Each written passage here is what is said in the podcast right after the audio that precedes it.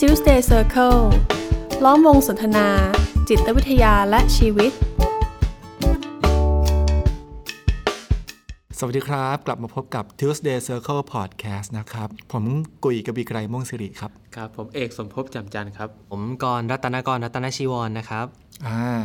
ทีนี้ที่ผ่านมาเราก็ได้นำเสนอเรื่องราวแง่มุมต่างๆ มากมายเกี่ยวกับเรื่องจิตวิทยานะครับ แล้วก็จะได้เห็นว่าเอ่อปัญหาของคนเนี่ยนะครับ มันก็จะมีความมีความเหมือนกันนั่นแหละ แต่ทีนี้คนเราเนี่ยมันก็มีความแตกต่างนะครับไม่ว่าจะเป็นเรื่องของวัยเนาะเด็กผู้ใหญ่คนชราอย่างนี้นะครับ แต่ละช่วงวัยก็จะมีปัญหาที่ต่างกันออกไป เช่นเดียวกันเราก็จะมีความแตกต่างของเรื่องเพศอีกอืมว่าจะเป็นเพศชายเพศหญิง เพศชายก็จะมีลักษณะเฉพาะของตัวเอง เพศหญิงก็จะมีลักษณะปัญหาที่เป็นเฉพาะของตัวเอง เช่นเดียวกัน ทีนี้ในยุคสมัยนี้เนี่ย ก็เป็นที่ตระหนักเข้าใจและยอมรับกันได้ว่า เรายังมีกลุ่มที่เรียกว่ากลุ่มผู้มีความหลากหลายทางเพศนะครับ ซึ่งแน่นอนว่าก็เป็นเรื่องที่น่าสนใจเนาะว่าและกลุ่มนี้จะมีลักษณะเฉพาะของปัญหายังไงอืครับ วันนี้เราก็ชวนกรมาพูดคุยกันนะครับกรในยปัจจุบันก็เป็นนักจิตวิทยาที่เขาก็มีความสนใจในประเด็นที่เกี่ยวข้องกับคนกลุ่มนี้นะครับ แล้วก็ได้ทำงานนะครับในแง่ของการปรึกษากับคนกลุ่มนี้มาพอสมควรเลยนะครับ วันนี้ก็ จะชวนกรมาพูดคุยกันในเรื่องนี้นะครับ กลุ่มคนที่มีความหลากหลายทางเพศนะครับกรในในในภาษาในแวดวงเขาเนี่ยเขาใช้คำว่าอะไรครับ ครับก็จริงๆ ถ้าอย่างที่หลาย ๆ คนจะนึกนึกออกนะครับคำที่เป็นตัวย่อเนาะที่คุ้นเคยกันอาจจะใช้เป็นคำว่า LGBT นะครับ ซึ่ง จริง ๆ ไม่ได้มีแค่ 4 ตัว ถ้าถ้าหลาย ๆ คนเคยเห็นเนาะมันจะมีแบบ LGBTQ บางทีก็เป็น LGBTQQ บางทีก็มีเป็น LGBTQ+ เนาะหรือมี LGBTIQ อ่าและอื่น ๆ และอื่น ๆ ซึ่งสับสนน่าดูเลยว่าสรุปแล้วเอที่ที่ใส่ด้านหลังไม่เหมือนกัน หรือมีเติมเพิ่ม หมายถึงคนกลุ่มเดียวกันหรือเปล่าหรือยังไงบ้างนะครับ แต่หลักๆเนาะผมว่าคำคำที่เป็นตัวหลัก 4 ตัวนะครับ ที่ทุกคนก็น่าจะเห็นบ่อยๆ ก็คือ LGBT นะครับ ผมว่าเป็นส่วนที่อาจจะพูดถึงแล้วก็ขยายความให้เข้าใจกันได้ชัดขึ้นเนาะหลายคนอาจจะเดาได้อยู่แล้วแหละว่า L อาจจะหมายถึงเลสเบี้ยนนะครับ G หมายถึงเกย์เนาะ B หมายถึง bisexual แล้วก็ T หมายถึง transgender ซึ่งแต่ละคำเนี่ยครับ เหมือนมันเป็นคำที่ เขาค่อยๆจะใช้มาเพื่อสื่อถึงคนกลุ่มเหล่าเนี้ยเรียกได้ว่าตามมาตั้งแต่แบบเป็นยุคสมัยที่ค่อย ๆ แบบพัฒนามาเลยแหละว่าช่วงแรกๆเนี่ยกลุ่มไหนเป็นกลุ่มที่ได้รับการพูดถึงบางคนจะใช้เป็นสลับกันเหมือนเป็น GLBT บางคนก็เป็น LGBT แต่จริงๆแล้วก็จะมาใกล้ๆกันเนาะเพราะว่าถ้าเป็นคำว่าเลสเบี้ยนกับเกย์จริงๆ ก็มาเกือบๆจะพร้อมกันนะครับ เอาง่ายๆเลยผมว่าหลายๆคนคงนึกภาพออกนะว่า ถ้าเป็นกลุ่มเลสเบี้ยนกับเกย์เนี่ยก็คงจะหมายถึงว่า ผู้ชายหรือผู้หญิงที่มีความรักความชอบ อาจจะไม่ได้หมายถึงแค่เฉพาะเรื่องทางเพศอย่างเดียวเนาะจริง ๆ แล้วมันมีแง่มุมของเรื่องความรู้สึกที่แบบเป็นความรู้สึกรัก ใคร่ผูกพันนะนะครับ ต่อบุคคลที่เป็นเพศเดียวกันเนาะอันนี้คือแบบแบบดั้งเดิมเลยเนาะว่า เช่น ผู้ชายแบบที่ก็มองว่าถึงแม้อาจจะตุ้งติ้งบ้าง หรือว่าอาจจะรู้สึกว่าแบบไม่มีท่าทีของความเป็นเพศหญิงบ้างก็ตาม แต่เป็นเพศชายใช่แต่เป็นเพศชายแล้วก็ยัง identify ตัวเองว่าเนี่ยฉันอยู่ในร่างของผู้ชายนะ ที่ชอบอีกคนนึงที่ก็มีลักษณะในโทนโทนๆทำนองเดียวๆกันที่ก็อยู่ในร่างเพศชายนี่คืออย่างเงี้ยเกย์นะครับใช่นี่คือเกย์แต่ว่าส่วนถ้าเป็นเลสเบี้ยนเนี่ย ก็ก็จะเป็นอีกโทนหนึ่งเนาะว่าเลสเบี้ยนก็หมายถึงผู้หญิงที่ชอบผู้หญิงด้วยกัน โดยที่ก็อาจจะไม่ได้สื่อด้วยว่า เอ๊ะ เขาแบบมีท่าทีแบบที่ดูดูแมนขนาดไหน หรือว่าดูแบบเป็นผู้หญิงขนาดไหน เพราะบางทีแบบ ก็เขาอาจจะท่าทีเป็นผู้หญิงทุกอย่างเลย แต่ก็ถือว่าจัดอยู่ในกลุ่มเลสเบี้ยน ผมจะขอไม่พูดถึงแบบสับเซตเล็กๆเนาะเพราะว่าถ้าพูดถึงมันก็จะมีแบบเป็นทอมเป็นแบบเออมีเป็นแบบดี้มีอะไรยังไงแต่อันอีกนี้คือรวมๆกันแล้วเรียกว่าเลสเบี้ยนใช่ โดยที่โดยที่อันนี้ต้องอธิบายเข้าใจว่า คือคำว่าคำว่าเลสเบี้ยนเนี่ยถ้าสมมติอยากนึกถึงคำว่าทอมใช่ไหมมันก็จะมาแบบไปมีมี ซ้อนกันนิดนึงกับคำว่า trans เพราะว่าคำว่า trans เนี่ยจริง ๆ ถ้าเรียงลำดับเนาะผมชวนดูเลยว่าคำที่มันขึ้นก่อนน่ะมันเป็นคำที่มาก่อน L กับ G จึงมาก่อนอ่าดังนั้นมันจึงถ้าเทียบเทียบเทียบตามลำดับเวลาเนาะ L กับ G จึงเป็นคำที่เกิดขึ้นก่อน อ่าครับแล้ว B ก็ตามมาคือเป็นใบ คืออาจจะนึกภาพไปเก่าๆ ก็คือใบเนี่ยหมายถึงถ้าเป็นสมัยนู้นเนาะเขาไม่ได้คิดหรอกว่า โอ้ยคนเนี้ยจะต้องแต่งตัวตามเพศหรือไม่แต่งตัวตามเพศ แต่เออมันยึดเอาตรงความว่า sexual เนี้ยว่าก็คือมีเพศสัมพันธ์เออเนาะว่าใบก็แปลว่า 2 ถูกไหมครับว่า ดังนั้นคนคนหนึ่งคือ เอาจริงๆ ถ้าไม่ได้นับเลยว่าเขาแต่งตัวยังไงหรืออะไรแบบไหน แต่ถ้าเขามีเพศสัมพันธ์ได้กับคนทั้งสองเพศอะก็คือทั้งเพศชายด้วยหรือเพศหญิงด้วยไม่ได้จำเป็นว่าต้องเป็นในระยะเวลาเดียวกันด้วยนะ หรือบางทีก็เป็นในระยะเวลาเดียวกันด้วย เช่นว่าอาจจะทั้งรู้สึกโรแมนติกรู้สึกชอบกับผู้หญิงได้ขณะเดียวกันก็รู้สึกโรแมนติกแล้วก็ชอบ แล้วก็อยากมีอะไรกับผู้ชาย หรือบางคนอาจจะบางช่วงรู้สึกกับผู้หญิงมากกว่า หรือว่าบางช่วงเลือกที่จะอยู่ในสัมพันธภาพที่คบแบบเป็นลองเทอมกับผู้หญิง แต่ในอีกช่วงหนึ่งก็อาจจะไปเปิดโอกาสหรือมีแฟนที่เป็นผู้ชายซึ่งก็ลองเทอมเหมือนกันก็ได้ หรืออาจจะมีทั้งสองเลยพร้อมกันก็ได้แสดงว่าคนกลุ่มนี้บางทีในช่วงหนึ่งอาจจะสนใจแต่ผู้ชายไม่สนใจผู้หญิงเลย ก็แล้วแต่ครับในช่วงหนึ่งใสนใจแต่ผู้หญิงไม่สนใจผู้ชายเลย มันคือมันมันจะมีคำที่น่าสนใจอยู่อีกส่วนหนึ่งนะครับก็คือเป็นเรื่องของเอ่อ sexual fluidity คือความไหลลื่นทางเพศ คือคำนี้เป็นคำที่อาจจะมาทีหลังอีกทีหนึ่งด้วยเนาะว่ามันไม่ได้สื่อว่าคำทั้งหมดที่กล่าวมา พวกเนี้ย เป็นเป็นคำที่ต้องนิยาม หรือว่าต้องทำให้คนคนนั้นน่ะเขาติดอยู่แค่ในอันใดอันหนึ่งเท่านั้นเสมอไป เช่น สมมุติว่าในกลุ่มสุดท้ายก็คือกลุ่มคนที่เป็น trans หรือ T ใช่ไหมครับ T เนี่ยเมื่อก่อนเขาใช้คำว่า transgender ก็คือหมายถึงคนที่ข้ามเพศ คือแต่งตัวเป็นเพศตรงข้ามกับตัวเอง ซึ่งเอ่ออาจจะไม่ได้หมายความว่าเขาบางบางคนเขาเขาเขา cross dress เนาะถ้าแต่งแป๊บเดียวโดยที่แบบเหมือนแต่งแค่เฉพาะงานหรือว่ากับในช่วงบางเวลาเนาะเขาจะเรียกว่าเป็น cross dresser หมายถึงคนที่แต่งตัวข้ามเพศ แต่คนที่เป็น trans เนี่ยมันจะมีเซนส์ของความที่ว่าเขาเกิดมาแล้วเขารู้สึกว่าร่างกายที่มันเป็นแบบร่างกายของเขาอะมันไม่ตรงกันกับความรู้สึกในใจที่เขารู้สึกกับตัวเอง มันมันจะมีเซนส์ของความรู้สึกว่าอึดอัดรู้สึกว่าแบบเราไม่ได้ บีลองกับร่างกายนี้ เราแบบทำไมมันดูขัดหูขัดตาไปหมดนมนี่คืออะไรสมมติเนาะว่าเออถ้าคนที่แบบอยากจะเป็น trans man นะเนาะหลังๆมันก็จะแยกมาอีกว่าเป็น trans man กับ trans woman คือชัดไปเลยว่า trans man ก็คือคนที่ข้ามเป็นเพศชายจากเพศหญิง และ trans woman ข้ามจากเพศเพศชายเป็นเพศหญิง ก็คือดูที่ผลสุดท้ายเนาะว่าเขาข้ามไปเป็นเพศอะไรเออนะครับ แล้วที่บอกว่าเป็นเรื่องของเอ่อ fluidity เนี่ยหมายความว่าเช่น สมมุติว่า feeling ของคนคนหนึ่งที่สมมติว่าณจุดจุดหนึ่งเขาอาจจะ โอ้ฉันเป็น trans แน่ ๆ เลย ฉันแบบแต่งตัวฉันอะไรยังไง trans ไม่ได้เน้นเนาะว่าต้องต้องผ่าตัดแปลงเพศแล้วหรือเปล่า อาจจะยังผ่าหรือไม่ผ่าก็ได้เนาะอันเนี้ยมันมันเป็นเรื่องของส่วนตัว แต่สมมติที่ยกขึ้นมาเนี่ยเช่นว่ามันก็เคยมีกรณี เช่นบางคนที่เขาเปลี่ยนแล้วนะเอ่อยังไม่ถึงกับผ่าตัด แต่ว่าเขาเองก็อยากจะวกกลับมาอย่างเงี้ยนะครับเนาะอืมก็ก็เลยจะจะบอกว่า มันมีความเป็นไปได้ที่ณจุดจุดๆหนึ่งเนี่ยถ้าถ้าเจ้าตัวเขารู้สึกอ่าว่าตัวเอง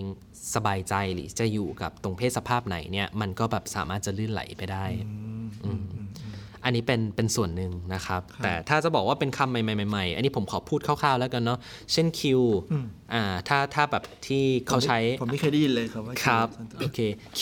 หลักๆมันจะใช้ได้ 2 อันคือเป็น queer Q U E E R queer อ่า queer ที่แปลว่าแปลก นะครับกับอีกอันหนึ่งจะใช้เป็นหมายถึง questioning อ่าคือคำว่า queer หมายความว่าเนี่ยคนไหนก็ตามที่รู้สึกว่าตัวเองไม่เข้าพวก หรือไม่ได้รู้สึกว่าตัวเองจะไปตกอยู่ตามช่องไหน3 4อันเมื่อกี้ก็คือฉันก็มาที่ Q ฉันจะเป็น Q ก็คือเป็น queer แบบ แต่ queer ในหลาย ๆ ครั้งเนี่ยจะหมายถึงคนที่ฉีกไปเลยไม่ไม่เข้าตามกรอมีบมีตัวะรอย่างเลไหมที่อะไรที่ไม่เข้ากับสี่อันที่ก่อนว่ามามีเอกี้มีเหมือนกันครับ มันจะมีดาราต่างชาติบางคนเนาะที่เขาจะไม่แน่ใจเคยได้ยินคำว่า androgynous ไหมครับ androgynous หมายความว่าคนที่มีลักษณะของทั้งเพศชายและเพศหญิงคือมีทั้งลักษณะความเป็นเพศชายและเพศหญิง แบบที่ค่อนข้างจะชัดเจนอยู่ในตัวคนคนเดียวกันเลยโดยที่ไม่ได้คิดว่าตัวเองต้องไปทางชายหรือหญิง โดยที่ไม่ได้แบ่งว่าเป็นอันไหนแล้วเขาก็โอเคกับตัวเอง ในความที่ฉันก็จะเป็นแบบนี้อ่าอีกคนนึงถ้านึกออกคนที่เขาเคยแข่ง Eurovision เนาะ ที่เขาเป็นเป็น transgender เป็น trans woman ที่เขาไว้ไว้หนวดไว้เข้าอะครับคอชิต้านึกไม่ออกอ่านึกไม่ออก คือเขาเขาข้ามเพศเขาแต่งตัวเป็นผู้หญิงเลยแต่เขาไว้หนวดอ่าไว้หนวดหนากว่าพี่เอกอีกครับอ่าแต่ว่าแต่งตัวเป็นผู้หญิง ใช่เลยใช่ทั้งหมดเลย คือจริง ๆ มันนะเขาเป็นเขาเป็นผู้หญิงเขาเขาเขาข้ามเป็นผู้หญิง เขาเป็นผู้ชายเขาเป็นผู้ชายที่ข้ามเป็นผู้หญิง แล้วเขาก็ไว้หนวดก็ยังคงไว้หนวดอยู่อ่าอ่าซึ่งถามว่าหนวดอาจจะไม่ได้แต่สื่อเขาว่าชอบเขาชอบผู้ชายผู้หญิง อันเนี้ย สื่อไม่ได้ เพราะว่าอ๋อ trans จริงๆมันเน้นที่ที่ข้างรูนปอกลักษณ์หที่รือรูปลักษณ์ค่ายอัตลักษณ์ภายนอกครับ ดังนั้นจะเห็นว่าแต่แต่ละส่วนน่ะมันไม่ได้ cover ในทุกแง่มุม เพราะว่าแง่มุมถ้าพูดถึงเรื่องเพศอะมันหนึ่งเนาะเรื่องการที่มีเพศสัมพันธ์กับเพศไหนอะไรยังไงเนี่ยเป็นส่วนหนึ่งมันอาจจะชัดหน่อยกับในในช่วงแรก ๆ แต่การที่เขาอะรู้สึกว่าตัวเองอยู่แล้วเหมาะกับที่จะอยู่กับการแสดงออกแบบไหนที่แบบเนี่ยฉันแสดงทั้งร่างกาย อันนี้ก็อีกแบบหนึ่งและยังไม่ได้พูดถึงเรื่องของความเป็นชายเป็นหญิงอีก ความเป็นชายเป็นหญิงก็จะเป็นอีกแง่มุมหนึ่งที่เขารู้สึกยังไงเนาะครับเนาะมันมีรายละเอียดที่มันซับซ้อนเหมือนกันนะในคเรื่รัองบนี้ครับอืมประมาณนึงเลยครับเนาะแล้วฟังที่กรพูดมาก็มันก็ไม่ได้ถูกจำกัดแค่เรื่องเพศสัมพันธ์นะคือเมื่อก่อนเนี่ยเราจะรู้สึกว่ากลุ่มคนที่มีความหลากหลายทางเพศเนี่ยเกย์เลสเบี้ยนไบเซ็กชวลก็ตามเนี่ยเรามองในแง่มุมเรื่องเพศเป็นหลักครับแต่ถ้าที่ฟังจากกรเนี่ยมันมีแง่มุมของอัตลักษณ์อืม แง่มุมของตัวตนเข้ามาใช่เกี่ยวคข้องรับด้วยใช่ครับ หรือหรืออย่างยกตัวอย่างเนาะคำหลังๆ ที่อาจจะนึกไม่ออกกันเลย แล้วมันไม่ได้ถูกเอามาจัดในนี้แล้ว อาจจะไปอยู่กับบวกบวกๆข้างหลังเนาะเช่นคำว่า non binary เพราะว่า binary มันแปลว่าแบ่งเป็นสองถูกไหมครับ ถ้าจะนึกก็คือเหมือนแบ่งตามแบบเพศที่นึกออกตามสังคมที่เรากำหนดกัน เช่นมีชายกับหญิง แต่มันจะมีคนที่เขารู้สึกว่าฉันไม่เอาทั้งหมดนี้เลยได้ไหมคือไม่ต้องมามานั่งถามไม่ไม่ต้องมาดูว่าฉันอยู่ในตรงไหน ของของของแบบชายหญิงตรงเนี้ยซึ่งเขาเลยเรียกตัวเองว่าเป็น non binary หมายความว่าเขารู้สึกเป็นอิสระกว่า แล้วก็ไม่อยากจะถูกจำกัดด้วยด้วยการที่แบบจะต้องเป็นอันใดอันหนึ่งในเท่าที่แบบกำหนดมาก่อนหน้า หมายความว่าเขาไม่ identify กับอะไรเลย ที่เขารู้สึกสบายใจนะครับซึ่งอาจจะฟังดูคล้ายๆ queer เนาะแต่ว่าอย่างที่บอกว่าศัพท์ยิ่งใหม่อะมันยิ่งสื่อว่าคนในรุ่นใหม่ๆอะบางทีเขาก็รู้สึกว่าคำเก่ามันไม่อธิบายเขาทั้งหมดคำว่า queer ต้นรากของมันมันแปลว่าแปลก ดังนั้นบางคนก็อาจจะไม่รู้สึกว่าโอเค ถ้าจะบอกว่าฉันเป็นกลุ่มแปลกอ่าอ่าอย่างนั้นนะไหมเขาก็เลยไม่เอาเนาะเออหมายความว่าก็มีคนที่ที่โอเคกับการแบ่งว่าเออ identify ตัวเองว่าเป็นเกย์เป็นเลสเบี้ยนเป็นควียแต่ก็มีคนกลุ่มใหม่ๆ ที่อย่ามาแบ่งฉันฉันไม่อยากถูกจัดถูแคกตต้ตาองกรีไปเป็นถูกต้องประเภทครับประเภทประเภทหนึ่ง บางทีถึงมีขั้นเป็นแบบใช้แฮชแท็กว่า no label อ่าไม่ไม่มีไม่มีคำจำกัดความอะไรอย่างเงี้ยครับเออก็มีก็มีนี่แสดงว่าในคนกลุ่มเนี้ย เขาก็มีความเปราะบางกับกับการถูกเลเวลเหมือนกันเนาะจริง ๆ ก็มีครับ ถึงได้พยายามหาคำที่จะแบบสื่อถึงความอิสระในทางเลือกทางเพศของตัวเองอืมหรือหรือคำที่มันค่อนค่อนข้างตรงกับตัวเองที่สุดแล้วกันอืมเอออ่าเหมือนกับเราก็ ผมไม่รู้นะเหมือนกับเราเองก็อยากจะรู้รู้ว่าตัวเราเป็นใครอะอ่ามันผมว่ามันก็เป็นเรื่องพื้นฐานของมนุษย์ครับแต่พอเป็นเพศชายเพศหญิงมันเป็นมันเป็นเรื่องที่แบบมันมันกว้างอะ่ะเราก็รู้สึกว่ามันก็ไม่มีปัญหาอะไรเป็นเพศชายเพศหญิง แต่คน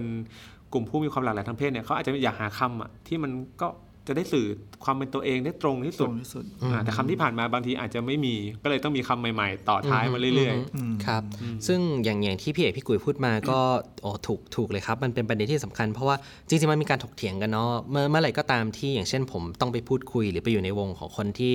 เอ่ออะบางทีต้องไปให้ความรู้เขาด้วยในในแง่ของคำต่างๆ ที่มันแตกต่างว่ามันมีอะไรยังไงบ้าง แล้วบางครั้งก็ไปในฐานะ ผู้เข้าร่วมที่พอไปฟังปุ๊บอย่างเงี้ย มันก็จะมีการถกเถียงในแง่นี้เสมอว่าจำเป็นต้องมีหรอ มันจะแบ่งกันไปทำไม แบ่งไปแล้วได้อะไร หรือว่าจะไม่แบ่งดีกว่าไหมอะไรอย่างเงี้ย หรือแบบเฮ้ยมันก็คนเหมือนกันหมดแหละ จะแบ่งให้มันปวดกระบาลทำไม คือเดี๋ยวนี้ยุคสมัยมันต่างไป เพราะว่าเอ่อเราได้รับข่าวสารข้อมูลกันง่ายขึ้น แล้วก็ถ้าเทียบกันกับสมัยก่อนเนาะเหมือนกับว่าการที่เราจะได้ข้อมูลเหล่านี้ในเรื่องของการความหลากหลายทางเพศอะมันมีช่องทางเยอะขึ้น อินเทอร์เน็ต จะเป็น Facebook หรือแม้แต่เพจต่างๆ สาววงสาววายเอออะไรมากมายเนาะที่แบบมันทำให้รู้อะว่ามันมีอะไรอย่างนี้อยู่แล้ว ฉันพอจะแบบมีคำอะไรบ้างที่ให้เลือก แต่ถ้าลองนึกภาพไปอย่างสมัยก่อนเนาะว่า ถ้าแบบสัก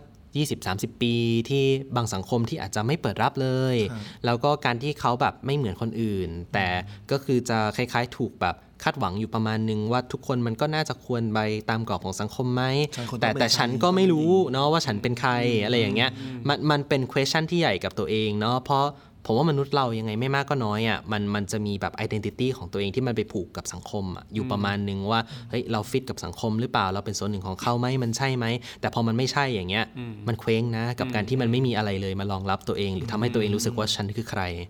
ครับดงดังนั้นมันเลยเข้าใจได้นะว่าในแง่หนึ่งอะการที่มันมันมีที่ยืนหรือมันมีแบบคำสักคำหนึ่งที่ทำให้เขารู้สึกว่าเนี่ยแหละฉันเนี่ยคือฉันมันมันช่วยให้เขาไม่รู้สึกเคว้งและทำให้กับกลับมาแบบ คล้ายๆ identify กับตัวเองได้ แล้วบางทีมันก็ใช้ในการสื่อสารด้วย เพราะว่าเอ่อแม้แม้แต่ในในคำเหล่านี้ที่เมื่อกี้เป็นแต่ละตัวย่อเนาะผมเชื่อว่าจริง ๆ มันมีความหลากหลายในนั้นอยู่แหละ คือจะบอกว่าเกย์ทุกคนเหมือนกันก็ไม่ใช่เนาะหรือแม้แต่ถ้าจะเป็นถ้าบอกว่าเกย์คิงทุกคนเหมือนกันก็ไม่ใช่อีกเออหรือมันมันก็เลยจริง ๆ ในในกลุ่มหลากหลายทางเพศก็มีความหลากหลายที่ที่แตกต่างกันไป และอาจจะถูกที่พี่กุยบอกด้วยในแง่หนึ่งว่า ดังนั้นนะครับ เลยอาจจะต้องเป็นคำที่ต้องใช้ด้วยความระมัดระวังว่าการที่จะบอกว่าใครแม้ถึงแม้เจ้าตัวเขาเองอาจจะระบุคำนั้นด้วยตัวเองเนาะแต่ก็ไม่ได้หมายความว่ามันจะตรงกับภาพที่เรามีเสมอไป ภาพเกย์ของเรากับภาพเกย์ของเขาอาจจะคนละแบบกันเลยก็ได้เนาะดังนั้นน่ะไอ้คำหลังๆที่มาครับมันก็เหมือนจะมีเซนส์ของการที่เขายังมีคำบางอย่างมารองรับอยู่นะ แต่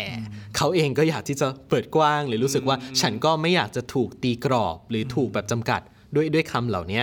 อย่างอย่างตัวอย่างของคำหนึ่งที่มันมีวิวัฒนาการไปซึ่งจริงๆมันคล้ายๆกันเลยนะครับ แต่รากศัพท์มันต่างกันนิดนึงก็คือ ถ้าเมื่อก่อนเป็นคำว่า bisexual ใช่ไหมเดี๋ยวนี้มันจะมีคำอีกคำว่าเป็น pansexual อะไรนะ pan แพนครับคือจริงๆ pan เนี่ยในในด้วยด้วยเซนส์ของมันมันแปลว่าพหุหรือหลายคือหมายความว่าเพราะถ้ามันเป็นใบใช่ไหมเท่ากับมันจะไปติดกรอบของคำว่าอ๋อนี่หญิงนี่ชาย แต่จริงๆ ทุกวันเนี้ยถ้าเจ้าที่ฟังอะ มันยากเหมือนกันนะ ถ้าเกิดว่าจะเอามาระบุแค่ว่าสรุปหญิงหรือชาย หรือแบบเอาสรุปว่าแบบอ้าวลองลองคิดเล่นๆนะว่าคนหนึงบอกว่าตัวเองนะเป็นเกย์นะ แล้วถ้าเป็นเกย์นะก็จะต้องมีเพศสัมพันธ์กับผู้ชายนะแต่ถ้าเกิดเขาไปมีเพศสัมพันธ์กับคนที่เป็น trans trans woman ที่สมมุติว่าก็ไม่ได้ผ่าตัดแปลงเพศแล้วงั้นเขาจะเป็นอะไรเออหรือหรือแม้แต่กับความที่ว่าผู้ชายที่บอกว่า เอ้ย เนี่ยที่หลายคนถามนะว่า เขามีแฟนเป็นกระเทย ซึ่งผ่าตัดแปลงเพศแล้ว แต่ก็เป็นทรานส์แล้วเขายังนับเป็นชายแท้ใช่ไหมอะไรอย่างเงี้ยมันมันยิ่งหลังๆมามันจะมีแล้วถ้าควาเขามไปคบกับผู้หญิงด้วย ใช่ มันจะเป็นยังไงขาอีก identify ตัวเองว่าอะไรใช่เออมันจะยิ่งซับอ่าถูกต้องถูกต้องซับซ้อนมันมันจึงมีความหลากหลายอืมแตกต่างมากขึ้นกว่าเมื่อก่อนมากๆมากจนถึงขั้นที่ว่าแบบซับซ้อนใช่ครับที่ถ้าเราจะมานั่งแบบนิยามจริงๆให้มันแบบ strict จริงๆอะ มันจึงเป็นเรื่องยากมากที่มันสามารถจะทำให้มันครบถ้วนทั้งหมดในความหลากหลายทั้งหมดที่มีอยู่ในในในแบบสเปกตรัมตรงเนี้ยครับ ดังนั้นสิ่งสำคัญกว่ามันเลยจะวกกลับมาว่า ก็ในเมื่อการ identify เนี้ยมันเป็นไปเพื่อจะรองรับ หรือให้ตรงกับความรู้สึก หรือสิ่งที่คนคนหนึ่งเขาเห็นหรือเป็นกับตัวตนของเขาเนาะมันจึงต้องกลับมาดูที่ว่าแล้วตัวคนคนนั้นเองอะเขาสบายใจสะดวกใจกับคำไหนอันไหนที่มันใช่เขาที่สุดตามที่เขารับรู้อืมเหมันเท่าที่ก่อนได้เจอเนอะเท่าที่ได้ได้คุยกับคนกลุ่มเนี้ย เวลาเขามาปรึกษา ไม่ว่าจะเป็นทางการไม่เป็นทางการเนี่ยอะไรคือปัญหาที่เรามักพบบ่อยๆ ที่มีลักษณะพิเศษเนาะที่ต่างจากคนกลุ่มอื่น ผมผมว่าแค่เอาจากเมื่อกี้ที่เราคุยกันอะจริง ๆ มันมีแง่มุมหลายแง่มุมเลยนะ ที่ที่น่าคุยกัน อันนี้ไม่ไม่ได้พูดว่าแค่เฉพาะกับกับคนที่หลากหลายทางเพศนะ แต่กับการที่ผมรู้สึกว่าคนสักคนหนึ่งอะจะรู้สึกว่าตัวเองสามารถที่จะนิ่ง หรือสามารถที่จะโอเค แล้วก็ยอมรับกับกับตัวตนของตัวเอง แบบในในทั้งหมดทั้งมวลเนี่ย จริง ๆ มันมันอาศัยแบบความการทำความเข้าใจหรือการที่ได้ต้องเรียนรู้หรือแบบสัมผัสแง่มุมต่าง ๆสำรวจตัวตนของตัวเองอยู่ประมาณหนึ่งนะครับเนาะดังนั้นไอการที่จะนำมาสู่จุดนั้นเนี่ยมันก็คงจะต้องกลับมาที่ว่าในขั้นตอนหรือกระบวนการที่กว่าที่เขาจะจะชัดเจนหรือตอบตัวเองได้ชัดอะ่ะคือผมว่าหลาย ๆ คนเนาะอาจจะโอ้นี่ไง ฉันเลือกได้เลยว่าฉันเป็น เกย์รุกรับเป็นอะไรยังไงเออฉันเป็นบายอย่างนู้นอย่างนี้ แต่บางทีกว่าที่มันจะสู่จุดเนี้ยมันมันหลาย ๆ ครั้งมันจะมีช่วงเหมือนกันนะที่ว่าเอ้ยแล้วฉันเป็นแบบนั้นจริงไหมหรือฉันคืออะไรฉันเรียกว่าอะไรบางคนอาจจะนึกว่าเดี๋ยวนี้คงไม่มีหรอกไม่จริงเสมอไป เพราะว่าเช่น เช่นคบเป็นผู้หญิงเนาะคบผู้ชายมาตลอด จนมาวันหนึ่งเริ่มมีความรู้สึกบางอย่างกับคนที่เป็นเพศเดียวกัน หรือมีคนที่เป็นเพศเดียวกันที่เป็นทอมเนาะเขามาเอาใจใส่ดูแล แล้วเริ่มรู้สึกหวั่นไหว ทีเนี้ยเริ่มสงสัยแล้วอ้าวฉันไม่ใช่ผู้หญิงแบบที่ฉันเคยเข้าใจแล้วนี่หว่าอ้าวฉันหรือจริง ๆ ฉันเป็นใบหรือจริง ๆ ฉันก็ชอบเขาได้ เอาเอาแค่เนี้ยแค่ความรู้สึกว่าแบบเฮ้ยฉันเป็นใคร เพราะในคำต่างๆที่ที่ที่มีแบบระบุระบุอย่างเงี้ยครับมันไม่ใช่คำที่มันแบบเป็นคำลอยๆเนาะ หลาย ๆ ครั้งเมื่อเมื่อตัวคนคนหนึ่งแล้วพอมันบอกว่าเนี่ยการที่คนคนหนึ่งมีอะไรแบบนี้ มีสัมพันธภาพแบบนี้ มีความรู้สึกดี ๆ แบบนี้รักคนแบบเนี้ยมันมันกลายเป็นแบบเลเบลอีกอย่างเลเบลนั้นมันมีอะไรแทรกหรือมันมีอะไรที่พ่วงท้ายมาเช่น บางคนอาจจะรับไม่ได้เลย ถ้าเกิดว่าโอ้เอ่อนี่สรุปฉันถ้าฉันเป็นใบปุ๊บเออนี่ฉันก็จะ เหมือนลังเลเลือกไม่ได้ หรือว่าฉันก็จะแบบเออกลายเป็นคนที่ที่บ้านอาจจะยอมรับไม่ได้หรือเปล่า ที่บ้านก็เคยบอกอยู่นะว่าการรักเพศเดียวกันมันไม่โอเค ซึ่งฉันก็เคยอยู่ในฐานะคนแบบนั้นมาตลอดที่เป็นคนที่รักต่างเพศ แต่เมื่อณจุดหนึ่งที่อ้าวมันมีความเป็นไปได้ที่ฉันอาจจะรักคนเพศเดียวกันขึ้นมา มันโอเคจริงๆหรออบางคนอาจจะไม่รู้สึกเลยแต่บางคนอาจจะรู้สึกมากมันถึงว่ามันเป็นความ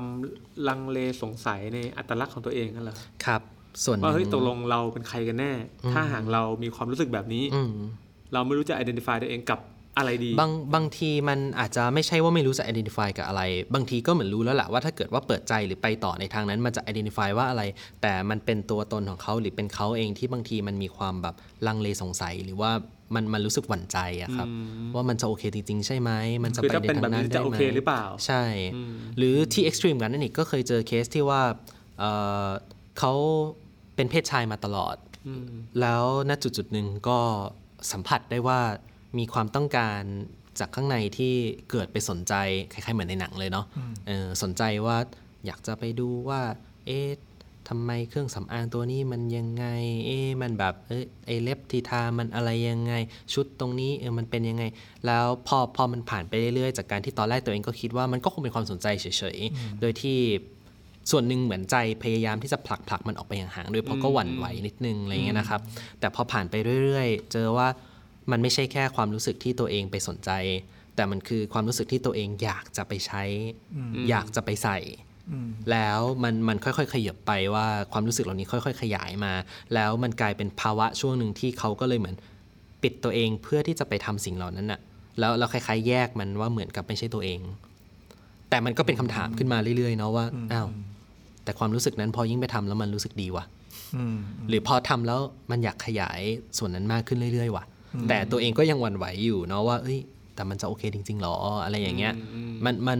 เลยเลยจะย้อนกลับไป เช่นอันอันที่พูดเนี้ยอาจจะเป็นเรื่อง fluidity ด้วยเหมือนกันนะครับ ว่าคือแม้แม้แต่ในประสบการณ์ หรือว่าในความรู้สึกของคนคนหนึ่งอะมันมันคงไม่สามารถที่จะแบบ ตัดสินใจโชะไปเลยได้ หรือว่าบอกได้เลยว่า ฉันจะเป็นแบบนี้แค่นี้เท่านั้นตลอดนะ ตลอดชีวิตของฉัน เพราะประสบการณ์ของคนเรามันเปลี่ยนแปลงไป แล้วมันอาจจะมีณจุดจุดหนึ่งที่เราอาจจะค้นพบอะไรบางอย่างที่แตกต่างไป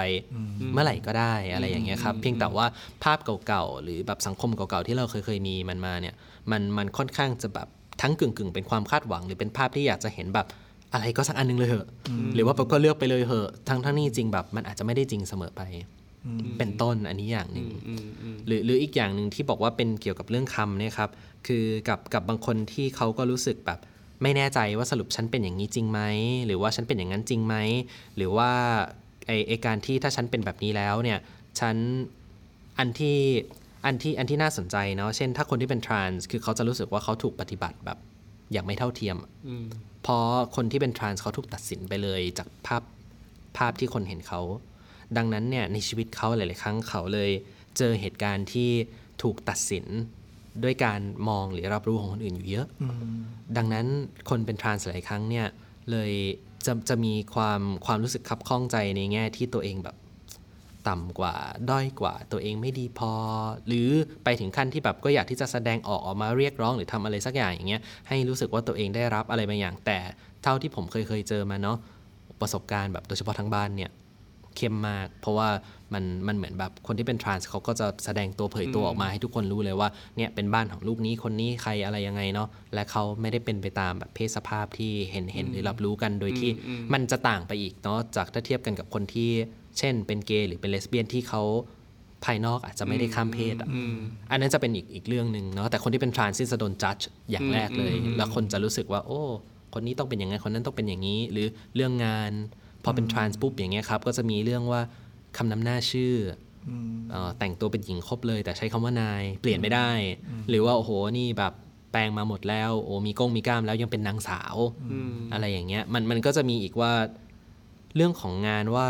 แล้วแต่ที่เลยว่าบางที่ก็จะเหยียดและเลือกปฏิบัติมาก แล้วก็จะมีการกีดกัน บางที่ก็คือพอเห็นอย่างนี้ปุ๊บ ตั้งแต่แรกแบบเลือกไม่รับเลย หรือว่าแบบก็เฮ้ยอยู่คือใครหรือแม้แต่ถามตรงๆเลยอย่างเงี้ยว่า แล้วทำไมใช้นายล่ะ หรือทำไมใช้นางสาวล่ะทั้งทั้งที่ก็เห็นอยู่ต่อหน้าอะไรเงี้ยครับ มันก็สื่อเหมือนกันนะว่าคนคนอีกฝ่ายหนึ่งแบบมันมันถามในสิ่งที่มันก็เห็นเห็นอยู่ แต่ว่าเขาเองไม่เซนซิทีฟว่ามันอาจจะเป็นส่วนที่เฮ้ยอีกคนเขารู้สึกอ่อนไหวอะครับคือแต่ในประเด็นนี้น่าจะกลับมาพูดต่อเนอะว่าเออแล้วคนรอบข้างที่เขาจากเมื่อกี้ที่ถามเนอะผมไม่แน่ใจว่าเจตนาเขาถามด้วยด้วยวัตถุประสงค์อะไรนะแต่มันก็อาจจะเป็นไปได้นะที่จะมีคำถามเหล่านี้เกิดขึ้นอืมเวลาคนที่สงสัยเนี่ยเขาอาจจะไม่ได้มีเจตนาเหยียดก็ได้นะผมผมไม่รู้นะผมก็ไม่ได้ยู่อันนี้มีหลายใเดีกรีครับอ่ามันมีหลายระดับมีหลายแต่ว่าเดี๋ยวเราดีกรีจะพูดกันต่อว่าเออเนอะใช่ถ้าเราไม่แน่ใจหรือถ้าเราเป็นคนรอบๆข้างเราเจอกับสถานการณ์แบบเนี้ยมันที่ที่เหมาะสมแล้วกันควรจะทำยังไง แต่เมื่อกี้อยากจะจะชวนกรลงรายละเอียดเพิ่มเติมหน่อยผมฟังทุกสองประเด็นเนี่ยมันคล้ายๆกับว่ามันก็เกี่ยวข้องกับการยอมรับนะ ประเด็นแรกที่ไม่แน่ใจว่า เออจริงๆก็ไม่ใช่ไม่แน่ใจหรอกก็แน่ใจแหละแต่ว่าเกิดคำถามว่าเราเป็นแบบนี้จะโอเคไหมเนี่ยไอ้คำว่าโอเคไหมในแง่หนึ่งก็คือมันคำนึงถึงว่าเออถ้าเราเป็นแล้วจะเกิดอะไรขึ้น คนรอบข้างพ่อแม่เราเพื่อนเรา หรือคนอยู่ใกล้ตัวเราจะยอมรับในสิ่งที่เราเป็นหรือเปล่า กับอันที่สองคือ มันทำให้เรารู้สึกแย่กับตัวเองอะกับการที่เป็นแบบนี้ เป็นแบบนี้แล้วถูกเลือกปฏิบัติ เป็นแบบนี้แล้วถูกเหยียดแต่ทั้งสองประเด็นผมก็พบว่ามันก็เป็นเรื่องของการยอมรับเหมือนกันนะจากคนรอบข้างจากสังคม ที่พอพอไม่ยอมรับแล้วเนี่ยมันก็มีมีผลต่อความรู้สึก ของคนที่เขามีความหลากหลายทางเพศครับก็ก็ว่าอย่างนั้นด้วยก็ได้ครับ ทีนี้ในในในรายละเอียดของของปัญหาที่ก่อนก่อนได้เจอคนกลุ่มนี้นอกจากเรื่องการยอมรับของคนรอบๆข้างแล้วเนี่ยมันมีประเด็นอื่นๆอีกไหมฮะที่ที่เจอบ่อยๆ ที่เจอบ่อยๆ เลยใช่ไหมครับผมผมลองยกตัวอย่างในแง่นี้แล้วกันเนาะว่าเพราะเมื่อกี้พูดแล้วในส่วนของทรานส์แต่แต่ถ้ามันจะตต่างกันมาอีกหน่อยเนาะคงคงอาจจะเป็นในเรื่องของความสัมพันธ์ คือเมื่อกี้นึกนึกขึ้นมาว่าอย่างเช่น คนที่เป็นเกย์เนาะอย่างภาพภาพในสังคมเนาะมันก็คงจะเป็นว่าเออเนี่ยเขาเป็นคนที่อาจจะมุ่งไปกับเรื่องของทางเพศเนาะกับเรื่องการมีเพศสัมพันธ์โหมันถึงขั้นก็มีแอปหลายแอป แล้วเนาะที่แบบใช้เพื่อการนั้นโดยเฉพาะหรือว่าเป็นที่ที่เขาจะสามารถไปมีอะไรได้อย่างเงี้ยแล้วมันมันมีทั้งสองส่วน บางทีมันเป็นทั้งส่วนที่คนอื่นตัดสินว่า โอ้ คนเหล่านี้สัมสอนไม่ป้องกันตัว หรือว่าแม้แต่ถ้าเกิดว่าเป็น HIV ปุ๊บอะไรอย่างเงี้ยเเนี่ยเขาแปลว่าเขาเองก็เป็นคนทำตัวเอง เขาเป็นคนที่ผิดเองแบบมันมันเป็นเรื่องของการกดทับ หรือเป็นการแบบเหมือนตัดสินไปโดยปริยายด้วยเหมือนกันนะครับ โดยที่มันมันอาจจะไม่ใช่ว่าเขาแคร์ไหมว่าคนอีกฝั่งจะยอมรับหรือไม่ยอมรับเขาแต่เหมือนคล้ายๆเขาโดนแอตแทกอะแล้วโดนเบลมว่าเอ้ยแปลว่ามึงอะผิดมึงอะผิดอะไรเงี้ยครับอะไรทนทนเนี้ยจริง ๆ บางทีก็ก็มีเหมือนกันในสังคมแบบที่แบบ มันอาจจะ มาในแง่ที่คาดไม่ถึงหรือในมุมที่คาดไม่ถึง อีกอันนึงเนาะที่ที่พอพูดถึงในแง่นี้เสร็จใช่ไหมครับ มันเลยทำให้หลาย ๆ ครั้งอะคนที่เป็นเกย์อะรู้สึกไม่มั่นคงในสัมพันธภาพ คล้าย ๆ กับว่าพอมันเป็นเป็นเป็นนอมไปแล้วเนาะว่าเฮ้ยเนี่ยดูสิคนนู้นก็มีคนนี้ก็มีคนนั้นก็มี เอ้ยแล้วไอ้ที่มีเนี่ยคนของเราจะมีด้วยหรือเปล่า ซึ่งเดี๋ยวนี้สังคมเขาว่ามีไหมถึงมีมีมีคนอื่นหรือไปมีอะไรยังไงกับใคร และตัวเองจะมั่นใจไว้ใจอีกฝ่ายได้มากน้อยแค่ไหน เขาจะนำโรคมาให้ฉันไหมฉันจะแบบมีคนอื่นนอกจากคนที่คบอยู่ใช่ใช่ครับ ซึ่งซึ่งมันเลยนำมาในอีกแง่มุมหนึ่งเนาะที่คืออาจจะเป็นเรื่องเกี่ยวกับความไว้เนื้อเชื่อใจกัน หรือว่าการตกลงกันในสัมพันธภาพ คือเดี๋ยวนี้มันมีหลายคำถ้านึกออกเนาะมันก็จะมีทั้งคำที่ว่าแบบเป็นอะ เป็น monogamy relationship ก็คือเป็นสัมพันธภาพแบบผัวเดียวเมียเดียวถ้าจะใช้เป็นคำแบบแบบที่คนเข้าใจกันไม่ยากเนาะหรือเป็น open relationship ต่างฝ่ายต่างก็จะไปมีใครอะไรไงก็ได้ แต่รู้กันนะว่าเนี่ยเราก็จะคบกันอยู่ 2 คนในแง่ของสัมพันธภาพนะเออและจะอื่นๆยังไงก็ไม่เป็นไรแต่อะก็ตกลงกันว่าใครจะป้องกันตัวอะไรยังไง หรือจะกินยาที่เป็นยาป้องกันไว้แต่แรก หรืออะไรเป็นความรับผิดชอบ อีกอันนึง อันนี้จะจะค่อนข้างใหม่หน่อยไม่แน่ใจเคยได้ยินหรือเปล่า ก็คือคำว่า polyamory ผมไม่เคยได้ยินตั้งแต่คำแรกแล้ว ดีครับดีครับครับเนาะเดี๋ยวเดี๋ยวอาจจะให้เป็นแบบพิมพ์ในไทยในภายหลังไว้ด้วย poly แปลว่าหลาย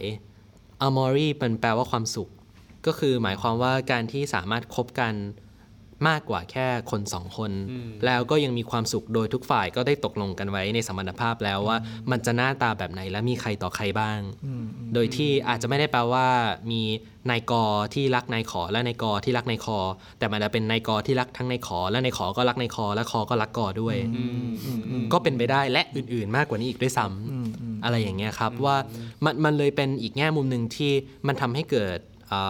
เรียกว่าอะไรนะ ความสัมพันธ์ที่มันมีความเป็นไปได้อื่นๆน่ะในในสมรรถภาพแบบแบบเกย์ซึ่งอาจจะไม่ใช่แค่เกย์ด้วยแต่เนี้ยมันมันอาจจะเห็นได้บ่อยกว่าหรือชัดกว่าหน่อยนะครับในสังคมตรงเนี้ย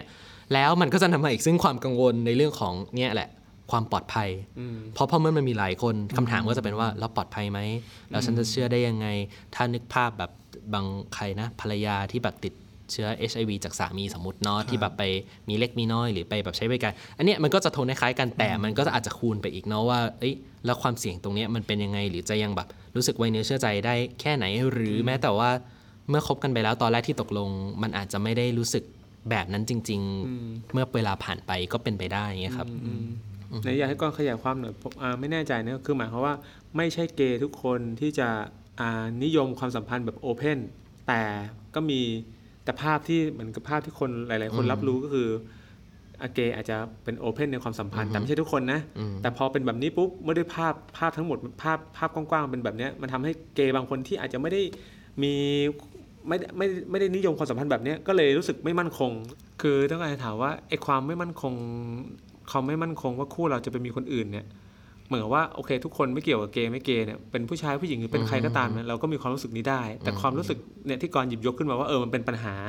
ปัญหาหลักอันหนึงที่เราพบในคนกลุ่มนี้เนอะก็เลยอยากจะชวนให้เชื่อให้เห็นภาพว่าเออทำไมถึงรู้สึกว่าเออมันถึงไม่มั่นคงทำไมถึงรู้สึกว่าคู่ฉันจะไปมีคนอื่น พี่ก็เลยเหมือนกับแอสซูมเอาว่า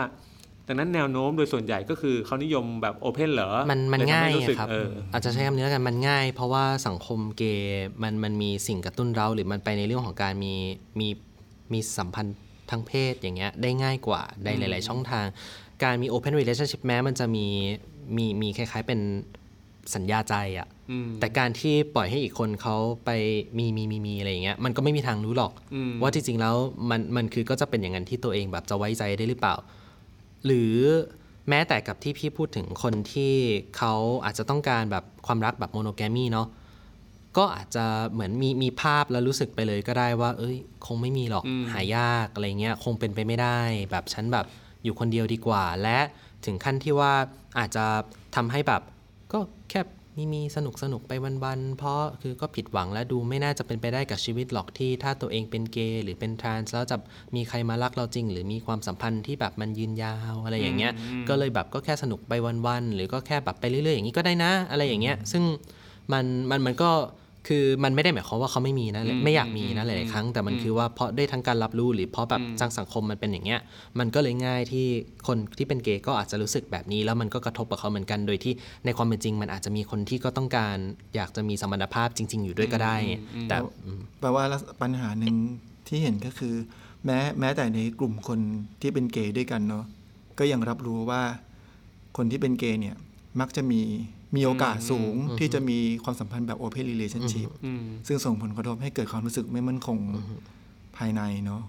ไม่ว่าจะเป็นเรื่องของการห่วงความปลอดภัยด้านสุขภาพ สุขภาวะ หรือว่าความรู้สึกหมดศรัทธาในความรักอย่างนี้ใช่ไหมครับ หรือถ้าถ้าจะมองอีกแง่หนึ่งเนาะในในในกลุ่มที่แบบเป็นคนที่เป็นหญิงรักหญิง หรือเป็นเลสเบี้ยนอย่างเงี้ยก็คือ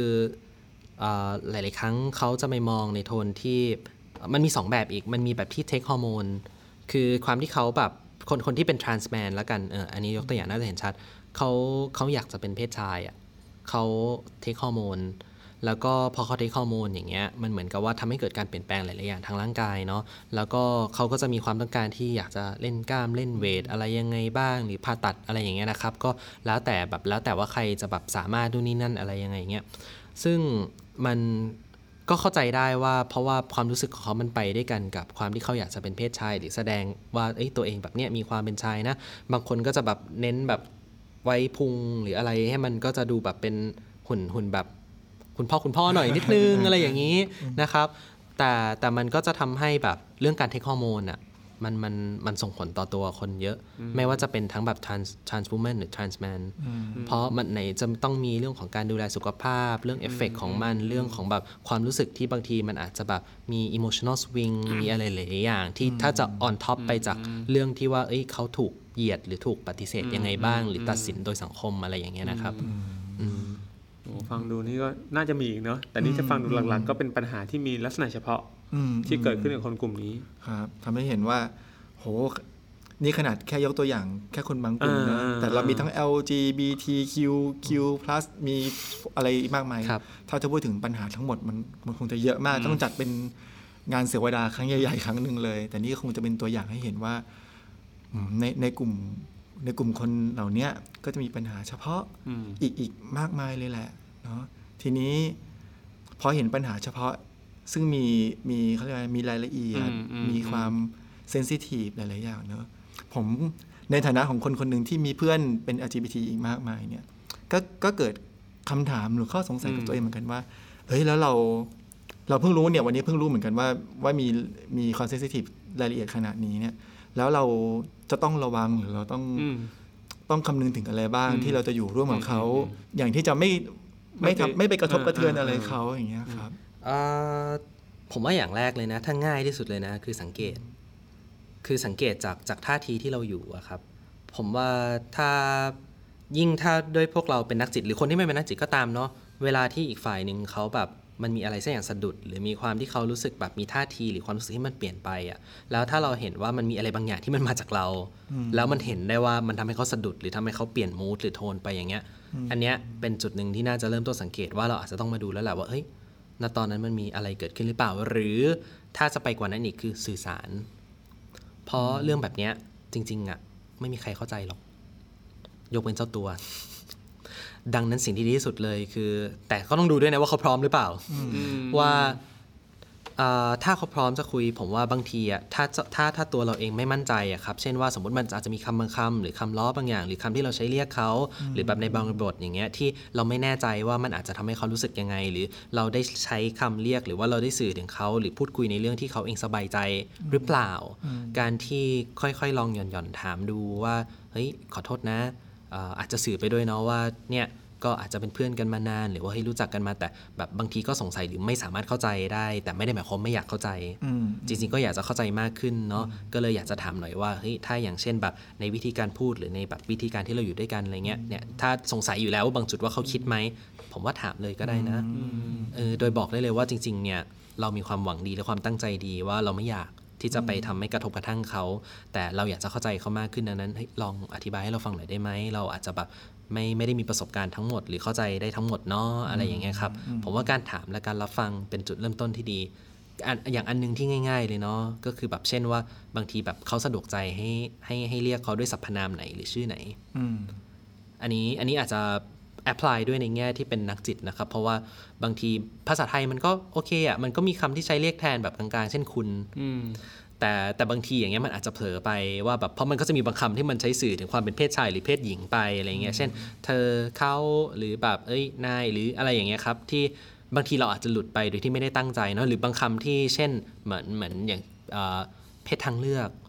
อ่าหรือเพศที่สามหรืออะไรอย่างเงี้ยที่บางทีเราอาจจะใช้โดยที่แบบ ไม่ไม่ได้คิดหรอกว่าเขาอาจจะคิดหรือไม่คิดอะไรและโดยเฉพาะอย่างนี้ถ้าเกิดคนที่ก็ไม่ได้รู้สึกว่าตัวเองอยู่ในกลุ่มนั้นมันอาจจะนึกภาพไม่ออกจริงๆนะและการอย่างที่ผมบอกว่าการรับรู้ของแต่ละคนมันต่างกันนะดังนั้นไอ้คำเหล่านี้ที่เรารู้ว่ามันสื่อถึงเขาหรือมันอาจจะ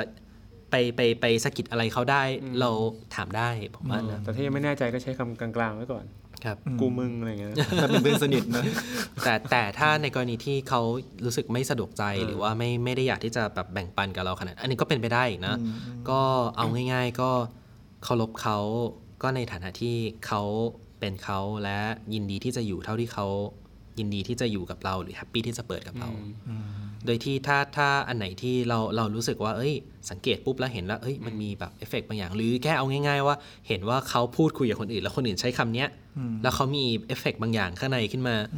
ผมว่านั่นก็เป็นสัญญาณเริ่มต้นที่ดีแล้วนะ ว่าที่จะรู้ว่าอะไรแบบไหนที่เราควรจะหลีกเลี่ยง หรืออะไรแบบไหนที่เราดูแล้วเราอาจจะใช้ได้บ้างอะไรเงี้ยครับแบบถ้าเป็นในแง่การเลือกใช้คำพูดคุยเนาะส่วนเรื่องประเด็นนั้นนั้นอีกเรื่องหนึ่งนึกถึงตอนที่ที่เมื่อประมาณสองสามตอนก่อนที่เราพูดถึงเรื่องคำที่ใช้ได้หรือใช้ไม่ได้กับกับคนที่เป็น deplace เนอะอันนี้ก็คงจะเหมือนเหมือนกันแหละคือมันคงไม่ได้อยู่ที่ตัวคำแต่ว่าให้ลองสังเกตดูว่าอีกฝ่ายหนึ่งเขาโอเคยังไงแค่ไหนกับคำคำไหนหรือว่า ในสัมพันธภาพระหว่างเรากับเขาบางทีบางคำบางคำที่ที่อาจจะดูหยาบคายนิดหน่อยแต่อาจจะเหมาะกับเขาก็ได้ อย่างอย่างผมสังเกตเนาะบางทีคนในกลุ่มนี้ก็จะแซวกันเองอะ่ะอย่างเช่นคำหนึ่งที่ช่วงช่วงนี้ฮิตเขาว่าสายเหลือง อย่างเงี้ย บางคนเขาก็เขาก็ใช้พูดกันเองแซวกันเอง แต่ว่าผมเห็นเพื่อนผมบางคนก็เคยโพสต์ถึงประเด็นเนี่ยว่า การที่มาเรียกตัวเราว่าสายเหลืองเรารู้สึกไม่โอเคอืมอืมเลยนะ โอเคของบางคนอาจจะไม่โอเคกับบางคนก็ได้อืมมันเลยต้องสังเกตต้องสังเกตและและผมว่าบริบทก็หรือคนพูดก็ต่าง เพราะว่าคำคำบางคำที่พูดกันโดยที่อยู่ในบริบทของคนในที่รู้กันว่าสนิทกันหรือใช้คำเนี้ยมันไม่ได้คิดอะไรหรอก กับการที่ถ้าอีกคนหนึ่งจะมาเรียกคำนี้กับตัวเองอะก็ไม่เหมือนนะอืมอืมอืมมันมันมันมีความต่างอยู่และและเหมือนกับว่าเอ่อแต่ละคนมันน้ำหนัก ของแต่ละคำมันไม่เท่ากันนะครับ ผมว่าอืมอาจจะต้องแบบมามาทำความเข้าใจแหละ ถ้าเป็นไปได้ครับก็คือเมื่อกี้ที่กรพูดก็คือสังเกตแล้วก็สื่อสารครัเนาะบอืมเพื่อที่จะจะได้เข้าใจกัน คือมันคิดเอาเองไม่ได้อะเราคิดเอาเองจากจากภาพจำไม่ได้นะว่าเอ้ยเกย์ต้องเป็นแบบนี้เลสเบี้ยนแบบนี้ไบเซ็กชวลแบบนี้คือโอเคนั่นอาจจะเป็นภาพจำว่ามันต้องมีอะไรบางอย่างแหละ แต่ถ้าเราอยู่กับเราอยู่กับคำเราอยู่กับอั นนิยามของมันเราอาจจะไม่ได้เข้าใจคนตรงหน้าจริงๆก็ได้ว่าเกย์ก็มีความหลากหลายอืมใช่ไหมหรือหรือแม้แม้แต่กับกรณีเมื่อกี้ครับที่พี่เอกสื่อขึ้นมานะว่า เอ้ย แม่งบางทีคนก็ไม่รู้หรอก เพราะว่าก็ก็ถามไปเพราะอยากจะให้ชัดเจนว่าเอ้ยสรุปคุณเป็นเพศไหนทำไมใช้คำนี้ล่ะ ถ้าถ้าเราไม่มั่นใจ ผมว่าส่วนหนึ่งที่เราอาจจะทำได้เนอะคือว่าเราเราเลือกที่จะแทงกักหรือ play safe ไว้นิดนึง เช่นคำไหนที่เรารู้ว่ามันไม่สุ่มเสี่ยง หรือคำที่มันดูว่าแบบมันเซฟอะเช่นคำว่าคุณอืมอืมคือเรารู้ว่าเราใช้คำเนี้ยมันจะไม่ได้สื่อในทางที่แล้วมันเป็นคำที่ค่อนข้างให้เกียรติเนาะหรือจะเรียกว่าพี่ก็ได้หรืออะไรที่แบบมันไม่ได้สื่อไปในทางเหยียดหรือทางอะไรได้นะครับ หรืออีกอย่างหนึ่งก็คือ การที่จะระมัดระวังในการที่จะใช้คำสักคำหนึ่งเช่น ขอโทษนะครับเอ่อผมไม่แน่ใจเนาะว่าผมควรจะเลือกใช้คำไหนดีเออถ้าผมเลือกใช้คำนี้สมมุติเออแบบ มันมันสะดวกใจไหมหรือว่าใช้ได้ไหมอะอะไรทนทนๆเนี่ยครับผมว่ามันมันเป็นการแสดงท่าทีเนาะที่ว่าเรานอบน้อมและให้เกียรติเขาอะว่ามันไม่ใช่อยู่ดีเราก็จะเรียกอะไรก็เรียกอืมอืมอืมอืมพอพูดถึงคำนี้ก็จะมีอีกอันหนึงที่ผมที่กรเมนชั่นถึง แล้วผมรู้สึกว่าเป็นต่อเนื่องจากเอ่อการสังเกตการสื่อสารสื่อสารอืมก็คือความเคารพอืมอืมเนาะสุดท้ายแล้วถ้าเรามีความเคารพว่าจริง ๆ แล้วคนคนตรงหน้าของเราคนเนี้ยก็เป็นคนคนหนึ่งเนาะ ตัดปัจจัยเรื่องของเพศออก ผมว่าในท่าทีของเราทุกๆอย่างมันก็จะมีแนวโน้มไปที่เอ่อไม่สร้างปัญหาท่านด้านสัมพันธความสัมพันธภาพครับหรือว่าไม่ไม่ไม่ไปกระทบกระเทือนอะไรเขาส่วนหนึ่งแต่ผมว่าในในดีเทลเนาะมันอาจจะต้องมีความแบบความเข้าใจอะว่าเรื่องภาษาครับมันมันมีอะไรที่มันพ่วงมาเยอะ แล้วก็คำบางคำหรือหรือคำบางชุดอย่างเงี้ยที่โดยทั่วไปถ้าเกิดว่าสมมติเราเราใช้โดยที่อาจจะใช้สื่อถึงคนที่หลากหลายทางเพศเนาะโดยที่เราอาจจะไม่ได้คิดอะไรมากอะครับ เมื่อมาอยู่กับคนที่หลากหลายทางเพศ เราอาจจะต้องเซนซิทีฟนิดนึงว่าเฮ้ยหรือทำความเข้าใจเพิ่มนิดนึงว่าคำเหล่านี้มันอาจจะสื่อหรือมันอาจจะสุ่มเสี่ยงไหม ถ้าเกิดว่าอยู่ในกรณีแบบนี้เช่น สมมติคำว่าสายเหลืองถ้าสมมติว่าพี่รู้ ซึ่งอย่างที่พี่บอกว่าพี่กุ๋ยก็ไม่ได้ก่อนหน้านี้เอ้ยเข้าใจว่ามันจะทำให้รู้สึกแย่ขนาดนั้น แต่เมื่อมันมีความเป็นไปได้หรือเราได้รับรู้เนาะว่ามันมีอะคนที่อาจจะรู้สึกอย่างนั้นเนี่ยเนี่ยก็เป็นหนึ่งในการ raise awareness ว่าเอ้ยพี่อาจจะต้องระวังนะว่าในคำบางคำที่ก่อนหน้านี้อาจจะไม่ได้รู้สึกตระหนักกับมันขนาดนั้นซึ่งซึ่ง คำเหล่านี้มันมียิบย่อยหลายอันเนาะผมว่าและคงไม่ปฏิเสธว่าแม้แต่ในสังคมที่หลากหลายทางเพศก็มีการเหยียด หรือว่าการที่แบบแบ่งกันเองอยู่ด้วยอะไรอย่างเงี้ยเพียงแต่ว่ามันเป็นเรื่องของผมว่าความความรับผิดชอบส่วนตัวนะที่เราก็จะ responsible กับคำพูดที่เราใช้หรือวิธีการที่เราสื่อสารกับอีกคนนึง เพราะผมเชื่อว่าแบบคนเราทุกคนมันก็ต้องแบบการให้เกียรติอะมันมันเป็นแบบ คุณภาพใจหรือว่าคุณภาพของคนน่ะในระดับต้นๆน่ะที่แบบเฮ้ยถ้าเราสามารถที่จะน้อมน้อมและให้เกียรติกับใครก็ตามอะโดยที่ก็ละเอียดละออหรือใส่ใจในอีกฝ่ายเนาะมันมันเป็นแบบสิ่งที่สำคัญอืมแบบว่าเคารพให้เกียรติแล้วยังไงก็ต้องกลับมาสังเกตอีกอยู่ดีเนาะบางทีใจเราอาจจะไม่ได้ตั้งใจหรอก แต่ว่าคำบางคำบริบทบริบทบริบทอะมันอาจจะไปกระทบเขาได้อยู่ดีเนาะนะครับงั้นตรงนี้ก็โหก็เป็นถือว่าสำหรับผมถือว่าเป็นครั้งแรก ที่ที่ได้มารับฟังและทำความเข้าใจกลุ่มคนกลุ่ม LGBT กลุ่มนี้ อย่างอย่างที่มีรายละเอียดขนาดนี้นะครับแล้วก็เชื่อว่าจะเป็นรายละเอียดที่ให้ท่านผู้ฟังเนี่ยได้เข้าใจร่วมกันไปได้ครับผมก็คิดว่าจริง ๆ เรื่องประเด็นเนี้ยน่าจะเป็นซีรีส์ที่เราน่าจะมีประเด็นพูดคุยต่อเนื่องได้อีกเนาะครั้งนี้เหมือนเหมือนเป็นเป็นปฐมบทอืมอืมแล้วกันเนาะแต่แต่อย่างที่บอกไปนะครับผมว่าแบบส่วนหนึ่งมันเป็นทัศนะของผมเนาะครับแล้วแล้วผมคิดว่าคำคำ มุมมองหรือผ่านประสบการณ์ที่ผมได้ได้เจอมันคงไม่ได้ตัดสินว่าทุกทุกคนต้องต้องมาอยู่ตามแบบตามร่องตามรอยหรือตามเรื่องราวที่ผมมอง เพราะผมเชื่อว่าเอ่อแม้แต่กับที่ผมก็จะได้เจอเจอหรือแบบประสบกับผู้คนในกลุ่มที่แบบหลากหลายทางเพศที่เพิ่มเติมมากขึ้นน่ะเดี๋ยวก็จะต้องมีอะไรที่แบบโอ้แตกต่างจากที่ผมเคยเชื่อหรือเคยมองอยู่ดี ดังนั้นถ้าถ้าแบบต่างคนที่ผู้ฟังใครๆก็ตามคิดว่าเฮ้ยมันอาจจะมีประสบการณ์บางอย่าง หรือบางส่วนที่ตรงนี้ไม่ครอบคลุม หรือว่าเฮ้ยมันอาจจะแตกต่างไป เฮ้ยผมอาจจะต้องแบบขอขอออกตัวไว้ก่อนว่าเอ้ยตรงส่วนนี้ที่ผมพูดก็เลยไม่ได้เป็นการตัดสินทุกๆท่านเนาะ